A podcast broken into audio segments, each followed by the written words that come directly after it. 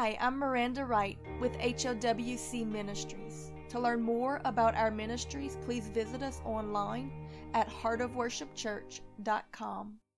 The Lord my shepherd.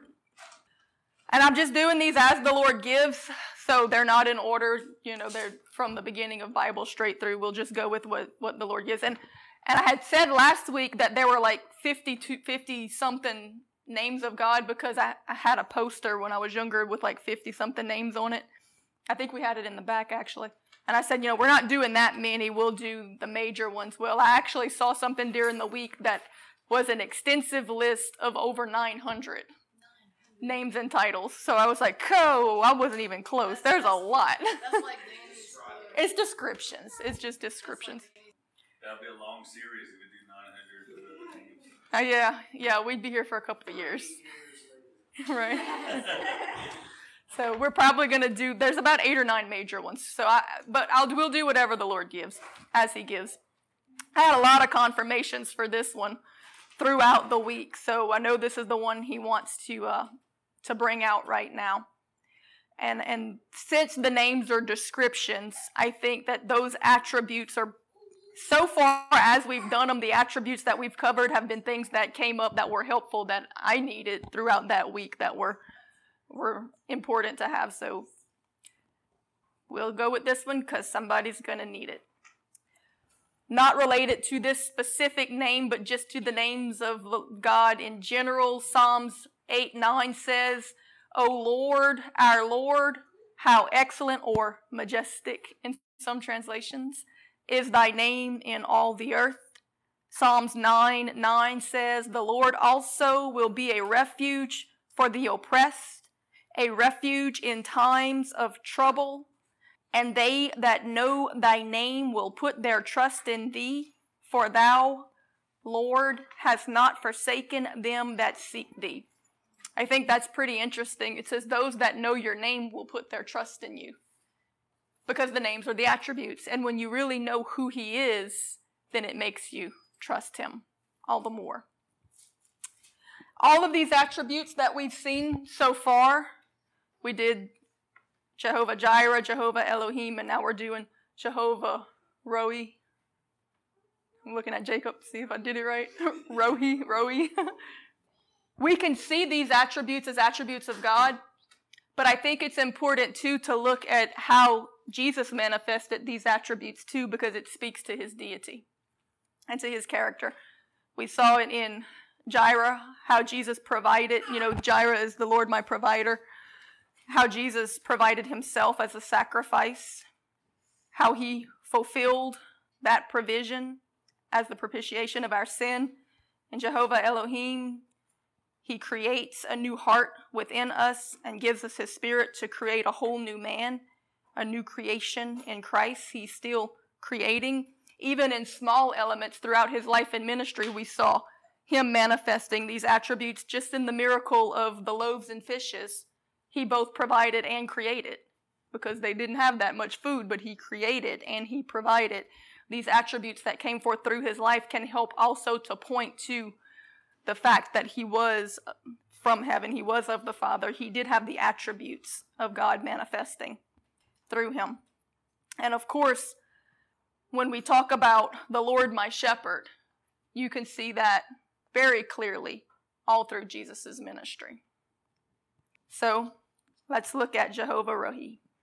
1 Peter chapter 2 verse 25 it says for ye were as sheep going astray but are now returned unto the shepherd and bishop of your souls. The Bible tells us that if we know Him as our shepherd, then we won't follow another. I like how the psalmist says that because I know your names, I'll trust in you. And if we know him as the shepherd, remember the names, the descriptions, the attribute, he paints us a perfect picture and then lets us draw from it. When you know him truly as the shepherd, you won't want to follow another. Because if you're not the shepherd, you're the thief or the wolf. And who wants to follow a thief or a wolf? But it's when you're deceived and you really don't know the characters of who they are that you'll follow the other. So let's open to John 10, verse 1. Jesus himself said this Verily, verily, I say unto you, he that entereth not by the door into the sheepfold, but climbeth up some other way, the same is a thief and a robber. But he that entereth in by the door is the shepherd of the sheep. To him the porter openeth, and the sheep hear his voice, and he calleth his own sheep by name, and leadeth them out. And when he putteth forth his own sheep, he goeth before them, and the sheep follow him, for they know his voice, and a stranger will they not follow, but will flee from him, for they know not the voice of a stranger. Now, Daddy and Malachi have raised goats and sheep, and I can tell you, sheep are very shy. They will run from strangers usually. They'll come to those they know and trust, those that feed them. Goats, on the other hand, will come to anyone who waves a tree branch at them. They don't care. Whatever you have, I want it. I don't care who you are. Oh, you want to eat me? Oh, too bad. Goats don't care. They think only about themselves. The sheep are a little bit more, more cautious. Jesus makes the point that if somebody's trying to come in through any other way than the door, he is the door. And in the sheepfold, the way they, they did it, a shepherd would actually lay at night in the door of the corral. He was the gate, he was the door. And nothing could go in or out unless it went through him. So if something was climbing in another way, then it was a thief or a robber or a wolf or a predator. It was not something good. The shepherd leads by voice he doesn't push or drag or drive. He speaks and leads and carries if he needs. The way sheep are, if you try to push and drive like you do with cattle, they're, they're going to scatter because they're very shy. But the shepherds, especially in this time frame, not having big fenced areas and all of that, they led by voice. They simply spoke and the sheep followed. And I found it uh, beneficial to remember that that if there is something that you feel that is pushing or driving you, then it's not the Holy Spirit because that's not the way God works. That's the way the devil works. As believers, Jesus goes before us as the head, and we follow the leading of his spirit by obeying what he is speaking. He says, My sheep know my voice, and another they will not follow. He's still speaking. We're following the leading of the Holy Spirit. But Satan is behind us, right? Get ye behind me, Satan. So if you're being pushed or driven, it's coming from him. Don't succumb to it. Make some noise. Get the shepherd's attention, and he will deal with it. That's what the rod is for. The rod is his authority, and he will strike the enemy with it if need be to protect the sheep. So speak or bleat, as Samuel said. I hear the bleating of the sheep. The sheep were telling on Saul, and the Lord heard it. The flock of Israel. I love the passage where it talks about the rod and the staff. Comfort me. We're about to read it in a minute. You can go ahead and open to Psalms 23. We're about to read it. But the, the rod and the staff comforting me you look at it's a weapon, it's a tool, it's a thing that the shepherd is using, but the sheep are not afraid of it. Their sheep are not afraid of his authority, unless they get out of line. But it's really not for them, it's really for their protection. It's for the wolf. And I can use the example when we first moved to where we live, y'all know we had trouble with the big neighbor dog wanting to kill our little beagle. And one night, uh, the little beagle was out running and loose and, and they hadn't got acclimated yet. Now they're fine. Now they're okay with each other. But at that point, they weren't acclimated yet. And so the little beagle's out running, and the big dog comes running over next door trying to eat her. So Danny grabs a rod and goes out and swings at her, and she stops. And she stayed in her yard the rest of the night, not because she was afraid of the little beagle, but because she was afraid of the rod in the master's hand. And it's the same thing for us. The enemy is kept at bay not because of us, but because of the rod of authority in our master's hand. So stay close to the shepherd and you'll be protected. So let's go to Psalms 23 and we will read. This is where the name or the title comes from. That's why I said we're not doing, doing them in order. We jumped all the way from Genesis to Psalms, but this is the one the Lord gave me for this week. This first line is where it actually comes from. The Lord is my shepherd. In the original text, it would have said Jehovah Rohi. The Lord is my shepherd. I shall not want. The implication is that because he is my shepherd, I shall not want. Now, I think it's important to remember that there are more than one shepherd. There are other shepherds. The Bible talks about bad shepherds. So you don't always have what is promised in this psalm unless you have the good shepherd. Make sure you have the right shepherd. The good shepherd. He maketh me to lie down in green pastures.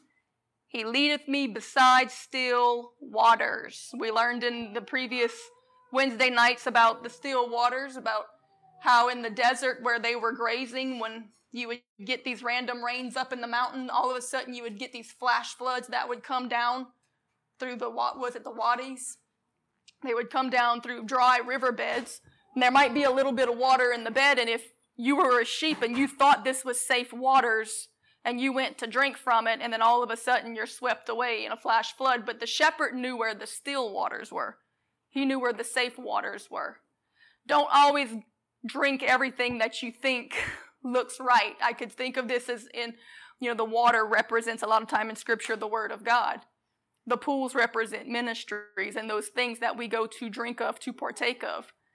Go to the shepherd to find out which ones are safe because some of them that look safe were very dangerous.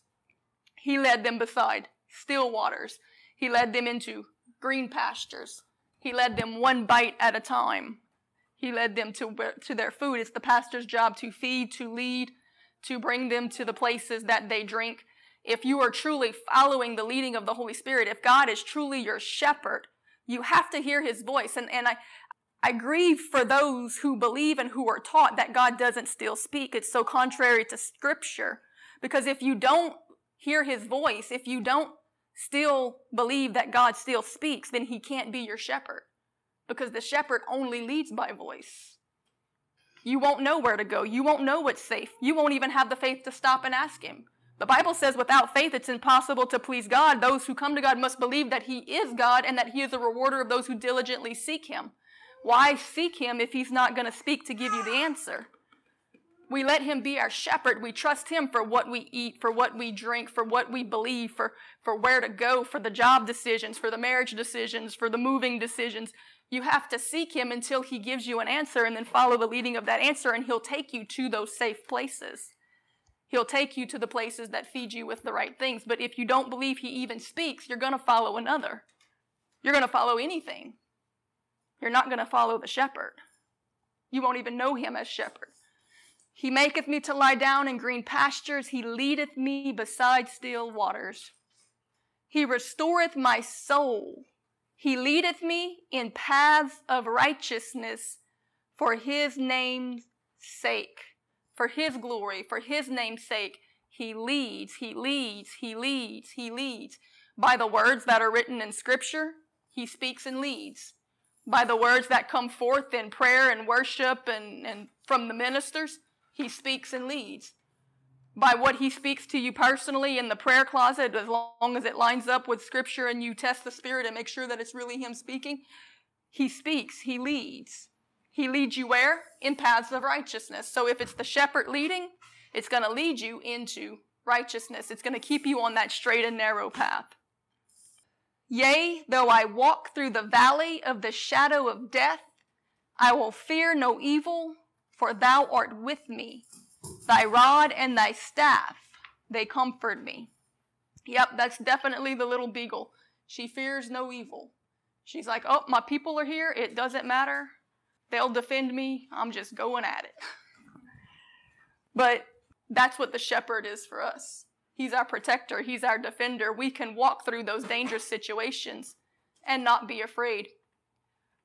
When God tells you to do something, when God tells you to be somewhere, no matter how dangerous or dark the place or situation, you can walk into it with boldness. But if you don't know that He sent you, or if you go out on your own, or in opposition to what He said, then that's different. For the sheep to stray away and go out on his own, he's going unprotected into the wolves. It's a dangerous thing. That's why you never do anything without seeking the Lord first. Because if He's with you, you've got nothing to worry about. You can walk through the valley of the shadow of death and fear no evil. The rod of His authority will be a comfort unto you. You know, dealing with um, a lot of deliverance ministry and uh, drug addiction ministries, homeless ministries, you know, dealing with some rough people. I can say that I see this and I can see it from the aspect of, you know, the little dog with, with us there with the staff. You know, I've walked into very dangerous situations with dangerous people and spoke a word under the unction of the Holy Spirit. And because they were possessed and because God had led me into the situation, He was there with me. His, his authority was there, His rod. They had to obey. The spirits bowed, they cowered. You know, the person falls, they, they're in submission. You know, and, and these people who others are afraid of and or truly dangerous were then afraid of me, but it wasn't me. Just like that dog was not afraid of Hannah. That dog was afraid of the rod in Danny's hand. But because the Lord was with me, I was safe because the enemy in them was afraid of the God with me. Now, if I had walked out into that situation on my own, if God said, don't go, and you still went, then that's a whole different story. God will stand with you and protect you, and don't ever let it get to your head because it's not actually you, it's because He is there with you.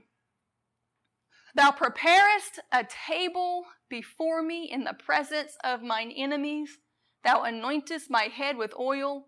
My cup runneth over. I love that verse. We're going to look at that a little bit more in a minute.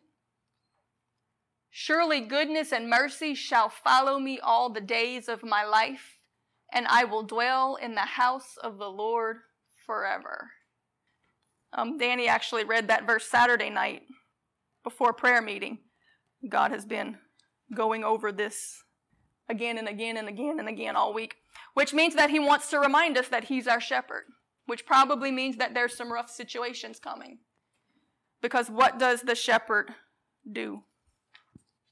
David is the one who wrote Psalms 23. David was a shepherd. David grew up tending to the sheep. He knew very much what it meant to be a shepherd. The shepherd leads, the shepherd feeds, the shepherd defends, the shepherd mends, and the shepherd goes with them.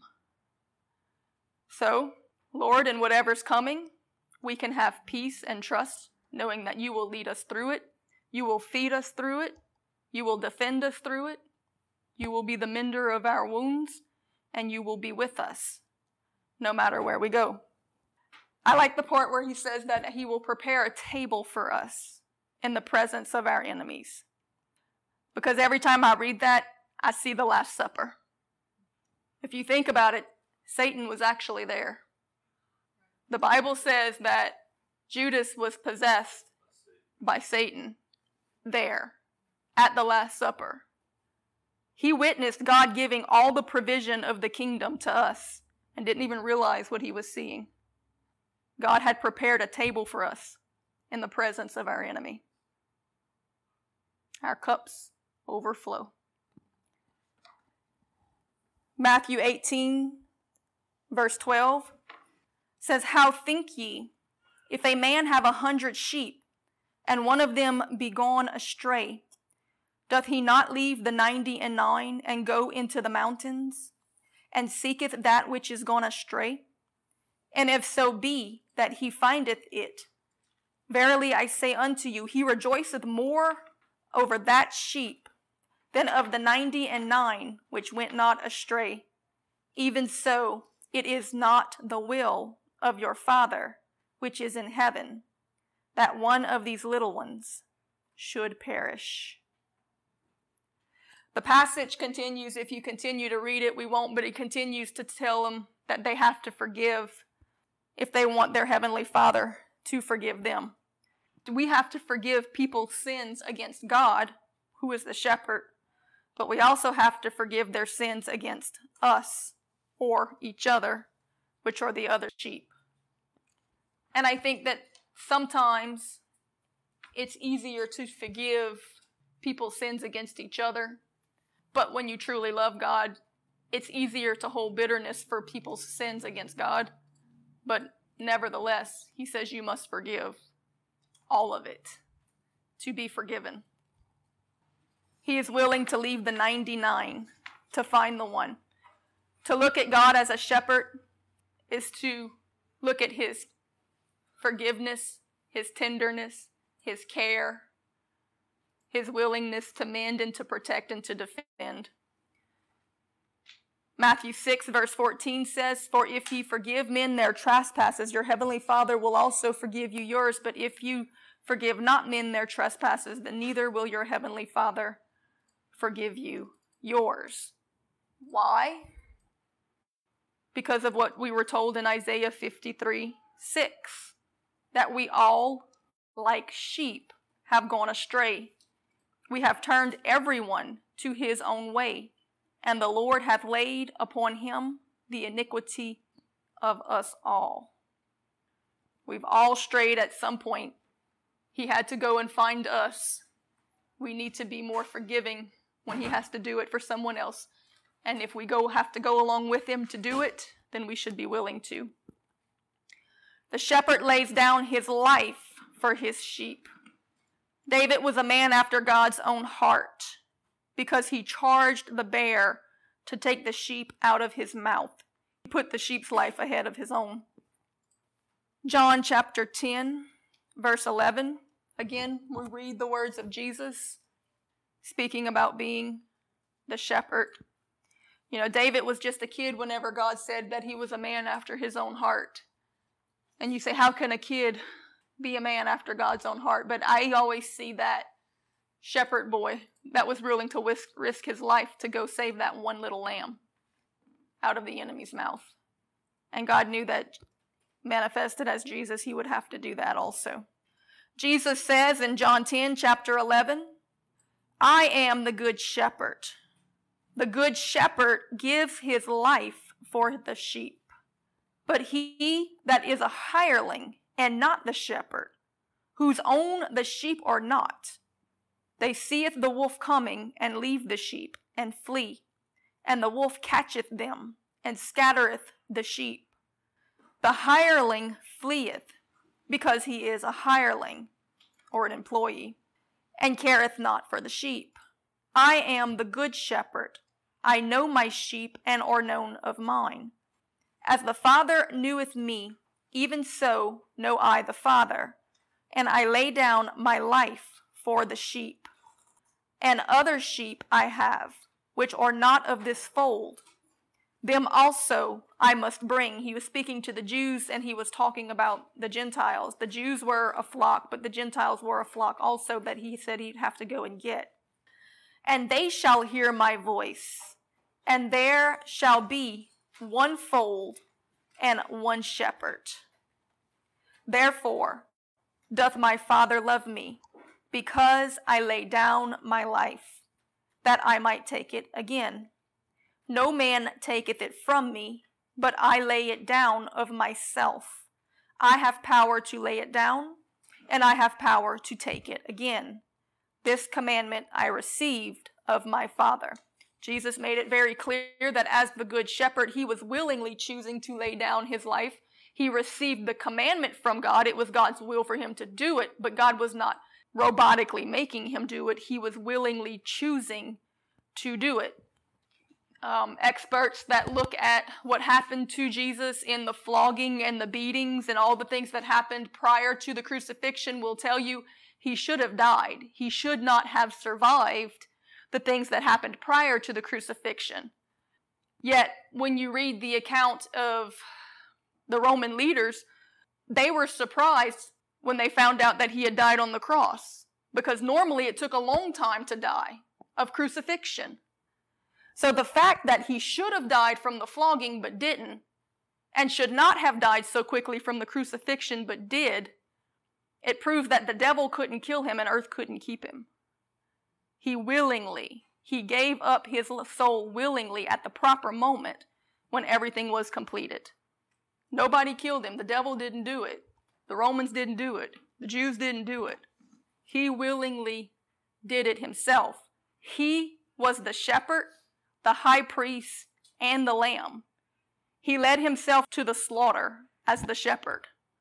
He asked for our forgiveness on the cross as our high priest. He poured out his blood and gave up his spirit as the lamb.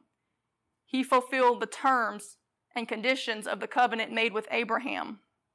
It was all him. We can read this account in John chapter 19, starting in verse 28, where it says, After this, Jesus, knowing that all things were now accomplished, that the scriptures might be fulfilled, saith, I thirst. Now there was set a vessel full of vinegar, and they filled a sponge with vinegar and, and put upon it hyssop, and put it on his mouth.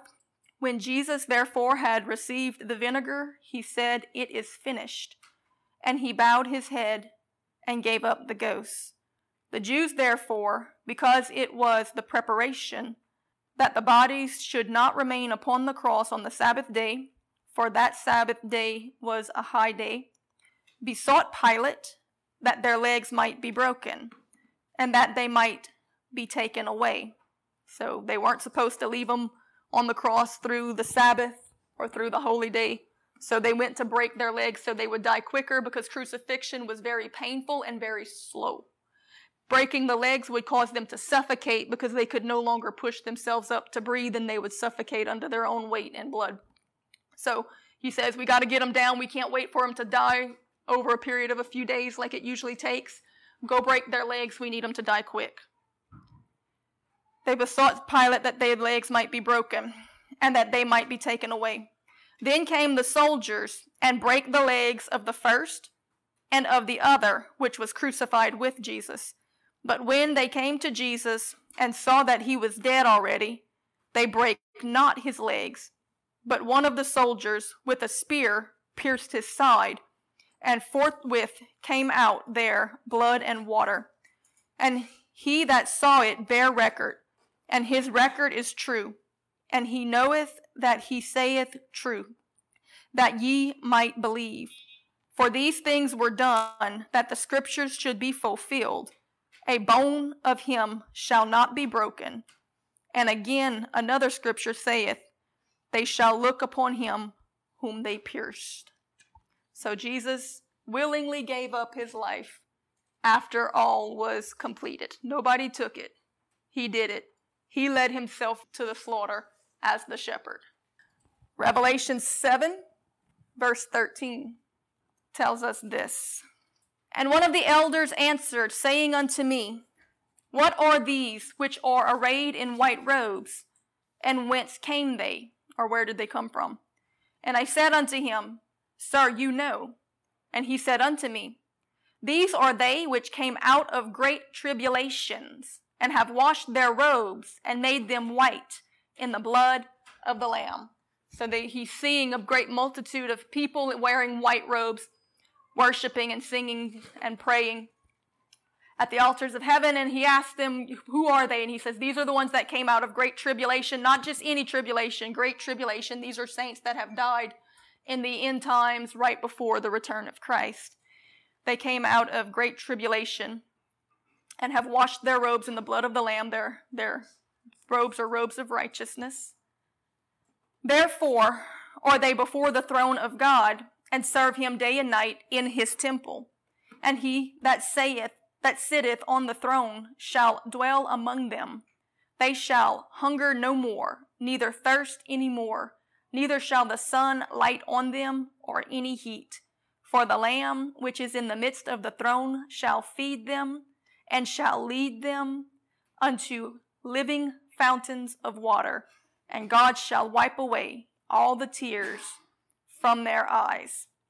I find this an interesting scripture because he is identified as the Lamb whose blood has atoned for them, but he's given the attributes of a shepherd. He will lead them, he will feed them, he will tend to them. Though Jesus is God's lamb, he is our shepherd. The shepherd paints the picture of the one who leads, guides, cares for, tends tenderly, mends, feeds, protects, and positions us in our proper placement as long as we follow him and don't run away. And when we do, still he leaves the 99 behind to go out and look for you. It also shows the true pastoral character that is represented in Jesus, who fulfills all five of the fivefold ministry. We talk about the apostle, the prophet, the evangelist, the pastor, the teacher. Helps, really, even beyond the fivefold, helps and miracle. All of these ministries that are listed in the New Testament, they're all aspects of Jesus' ministry. We all take our part in the body. He's the head. He's still leading it. We all do a little piece of it. It works together to continue his ministry in this earth. The shepherd attributes of him or the pastor attributes of Jesus. And a true shepherd, a true pastor or pasturer should have the same attributes of the shepherd aspects of God. The word pastor actually comes from an Old Testament word pasturer, and it was kind of like a sub a sub shepherd. The good shepherd, the shepherd owned the flock, but sometimes he owned a lot of flocks, a lot of sheep on different hills and locations, and he couldn't tend to all of them at the same time, so he had pasturers, which were basically shepherds under him. They did the work of the shepherd. They fed, they led, they tended, they mended. They were there when they were born, they were there when they died. But they got all their resources from the shepherd. They didn't own the sheep, and they didn't make final decisions on the sheep either. They fed what the shepherd gave them. Jesse and David, good example. Jesse owned the flock. David tended to his father's sheep, his father's flock. And I think it's important for pastors to remember that it's not their flock.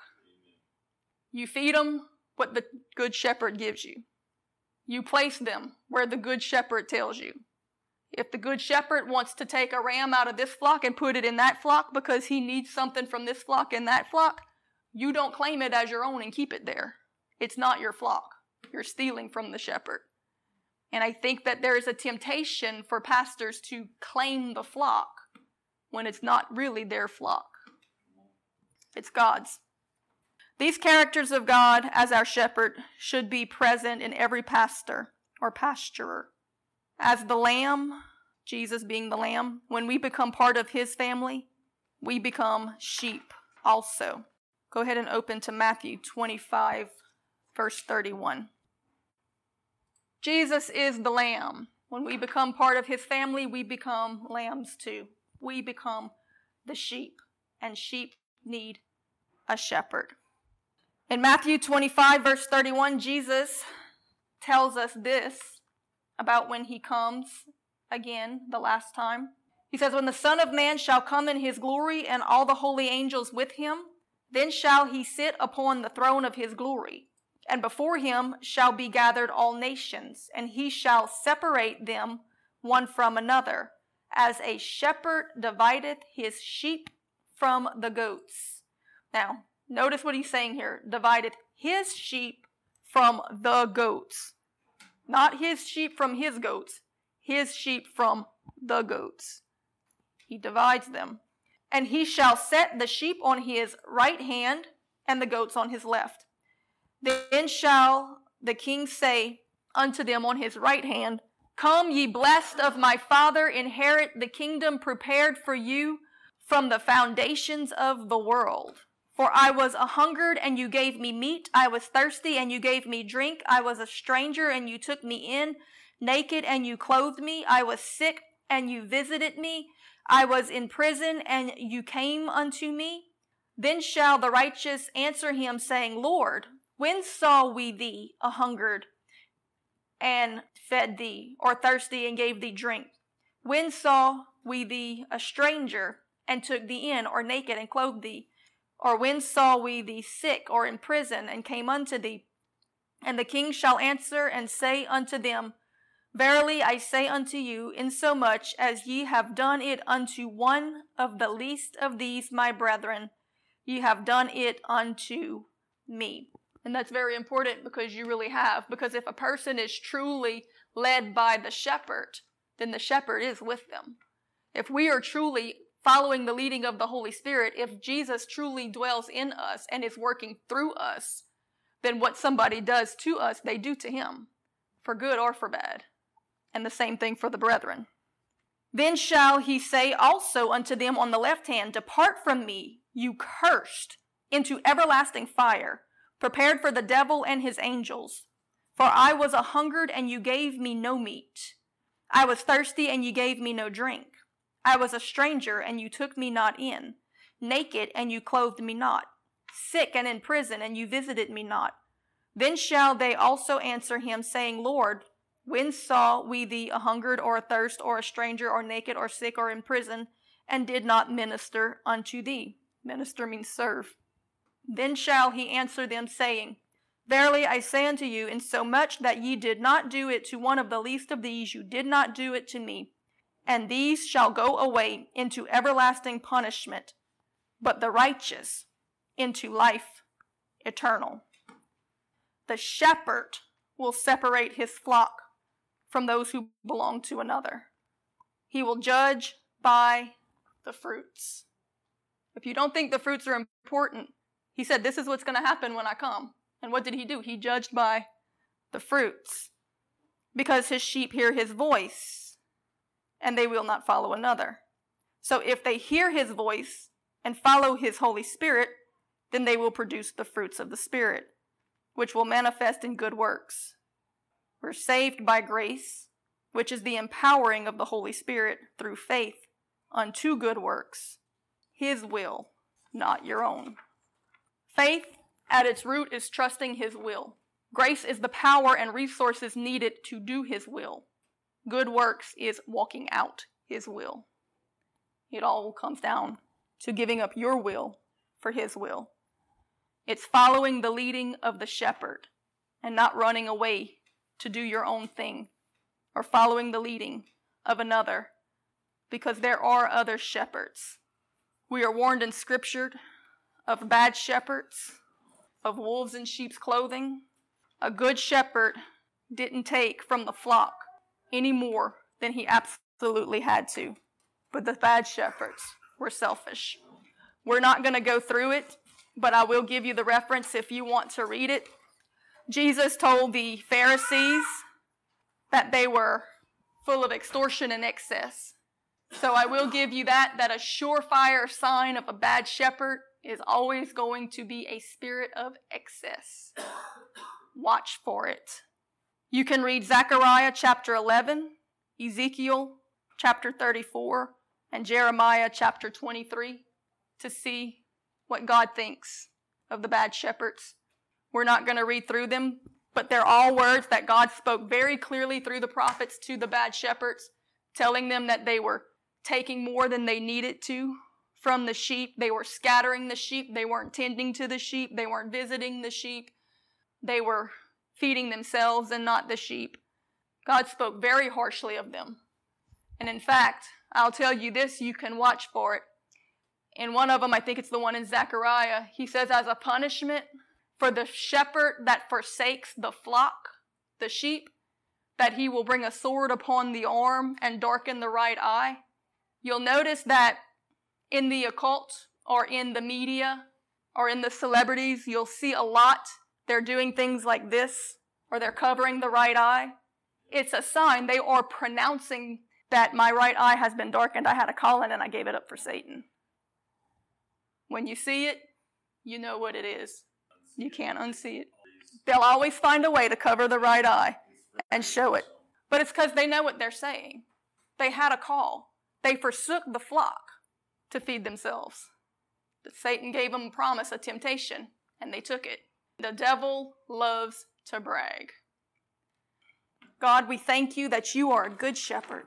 We thank you that you are our protection and provision, that your rod, it does comfort us. It brings us peace even in the valley of the shadow of death, that nothing can come in unless you let it that you have a purpose for each of us and you will protect us, you will provide for us, you will lead and guide us.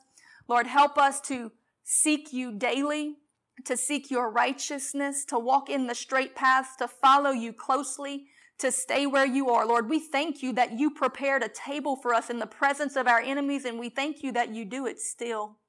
Lord, we thank you that you are tender, that you mend our wounds, Lord, the wounds of the heart, the mind, the emotion, and the body, Lord, that you care for us, that you know even whenever we go astray, you come and you look for us.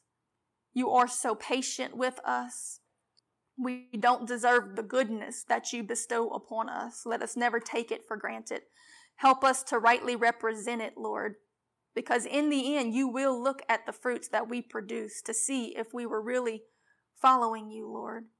Help us to be good shepherds like you, Lord, to rightly represent you to those around us, to be good pastorers. Lord, we pray for those shepherds that have forsaken their flocks, Lord. We pray for those who have taken the temptations, Lord. We pray that the eyes of their understanding would be open and that they would be forgiven, Lord. We know that you spoke many of these parables even to the Pharisees. And after your death, burial, and resurrection, it says many of the Pharisees believed. So some of them were among those lost sheep that you went and got and carried back in, Lord. Even them, you love them. We pray for them. We pray that you bring revelation and understanding and conviction to them, Lord, as we pray it for us, that we never stray or move away from your side where there is love, mercy, and protection. Lord, we thank you for this lesson and we pray that you put it in our spirit in these difficult days that are coming, that we do have a shepherd, that you will tend to us, that you, the Lord, our God, Jehovah, Rohi, will be with us. You won't lead us anywhere that you're not there. So, Lord, speak clearly that we may hear it. Let us fear to not be near enough to hear your voice, Lord. Let it bring wisdom and let it order our steps in the name of Jesus. Amen. This message was brought to you by HOWC Ministries. To learn more about our ministries, please visit us online at heartofworshipchurch.com.